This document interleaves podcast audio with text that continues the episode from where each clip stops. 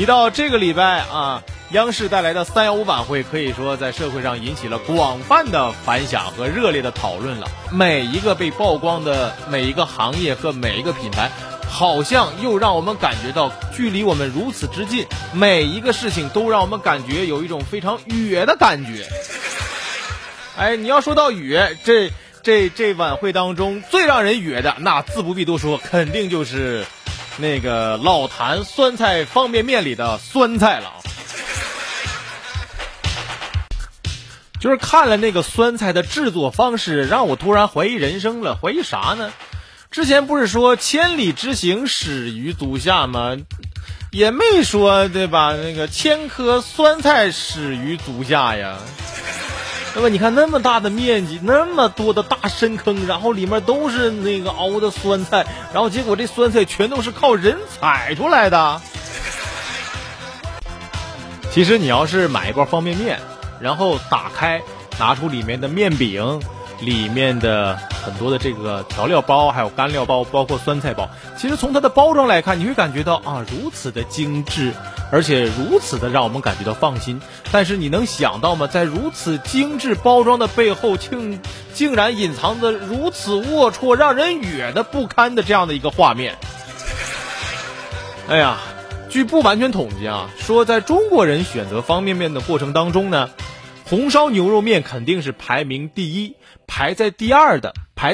竟然是老坛酸菜口味的方便面啊！这个东西我倒不是特别的理解，我寻思怎么都好酸这一口吗？你们喜欢买老坛酸菜牛肉面的这个方便面，是因为吃不着葡萄说葡萄酸的原因吗？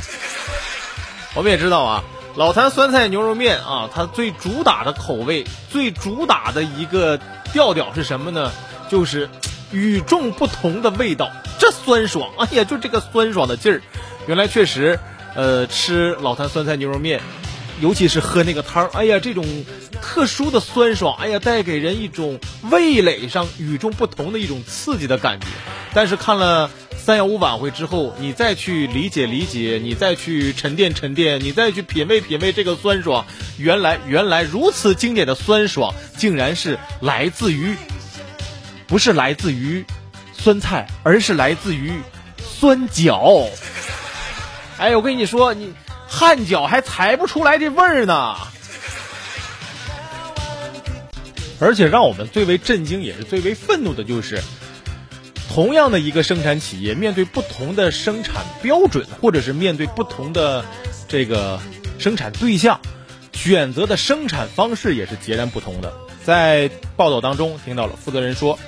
针对于国内的企业，完全是从外面在深坑当中没有任何卫生保障的这样的一个外采的酸菜，而出口的产品全部都是严格按照生产标准，在厂子内啊，经过相应的发酵池，还有在盘子内来进行有序可控的卫生生产出来的。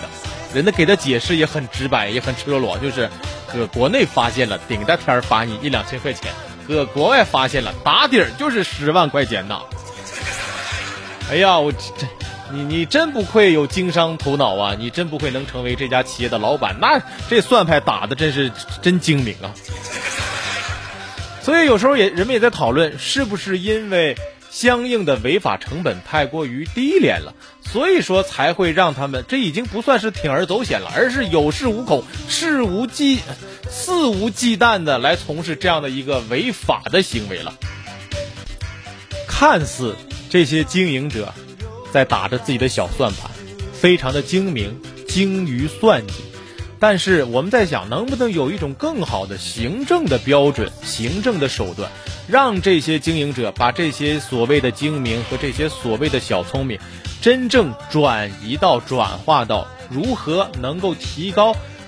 单位产量的这个产能，或者是转化成真正的经济效益和市场挂钩，而不是在走这些旁门左道，钻这些空子，打这些擦边球。所以我觉得，既然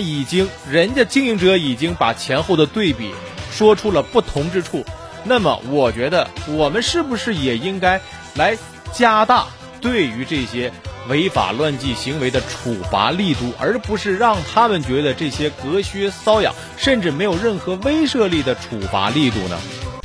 你要知道啊，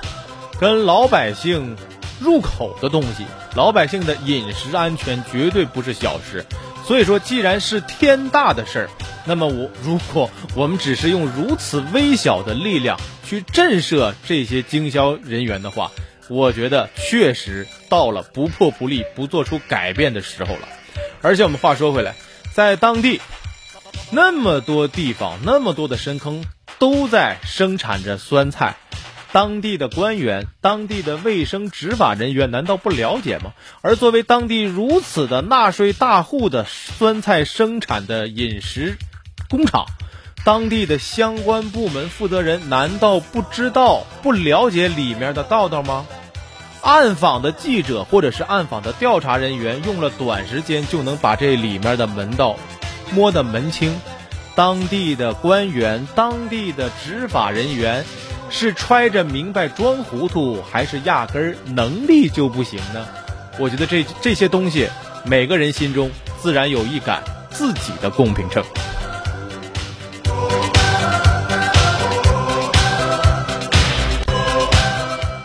所以很多地方在面临选择两难的时候，一方呢是当地的 GDP， 另外一方面呢可能像这次事件跟全国老百姓的饮食卫生安全相关，甚至有些时候可能跟老百姓的生命安全有直接矛盾、利益冲突的时候，如果当地官员选择了站在 GDP 的这一方的话，那么我只能来形容这些官员，你们啊就是 GDP 最后那一个字母了啊。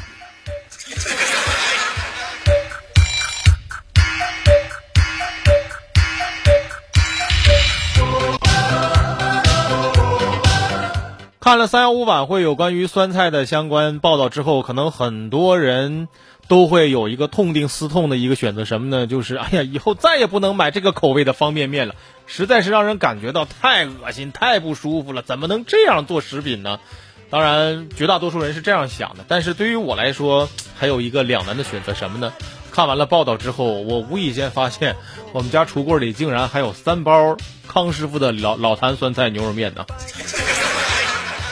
哎呀，反正这就是人生当中比较艰难的抉择了，是选择生存还是选择死亡？是选择食品健康还是选择将近7块钱的方便面钱？最终经过长时间激烈的思想斗争，我还是拜倒在了金钱的16群下。俗话说得好，好死不如赖活着，反正大不了吃方便面的时候就不放那个酸菜包了呗就。在报道的时候看到了这几家的酸菜生产企业和多家知名的方便面公司都是有相关的合作啊，比如说统一啊，比如说康师傅啊等等一系列的，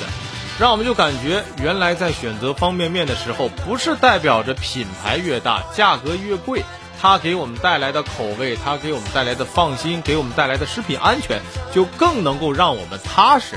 对吧？如果是这种条件的情况下，我们干啥选择康师傅呢？我们直接去选择康帅傅得了，对吧？说不定康帅傅里面可能连酸菜包都没有了，起码它安全呢。而且这个相关的消息报道之后，哎，白象的方便面又突然这个站出来啊，被大家所关注。白象直接对外解释说，我们从来没有选用这几家的这个酸菜的生产企业，大家可以继续的来享用。无意间让我们发现，原来童年的那个熟悉的方便面品牌，竟然还存活着呢。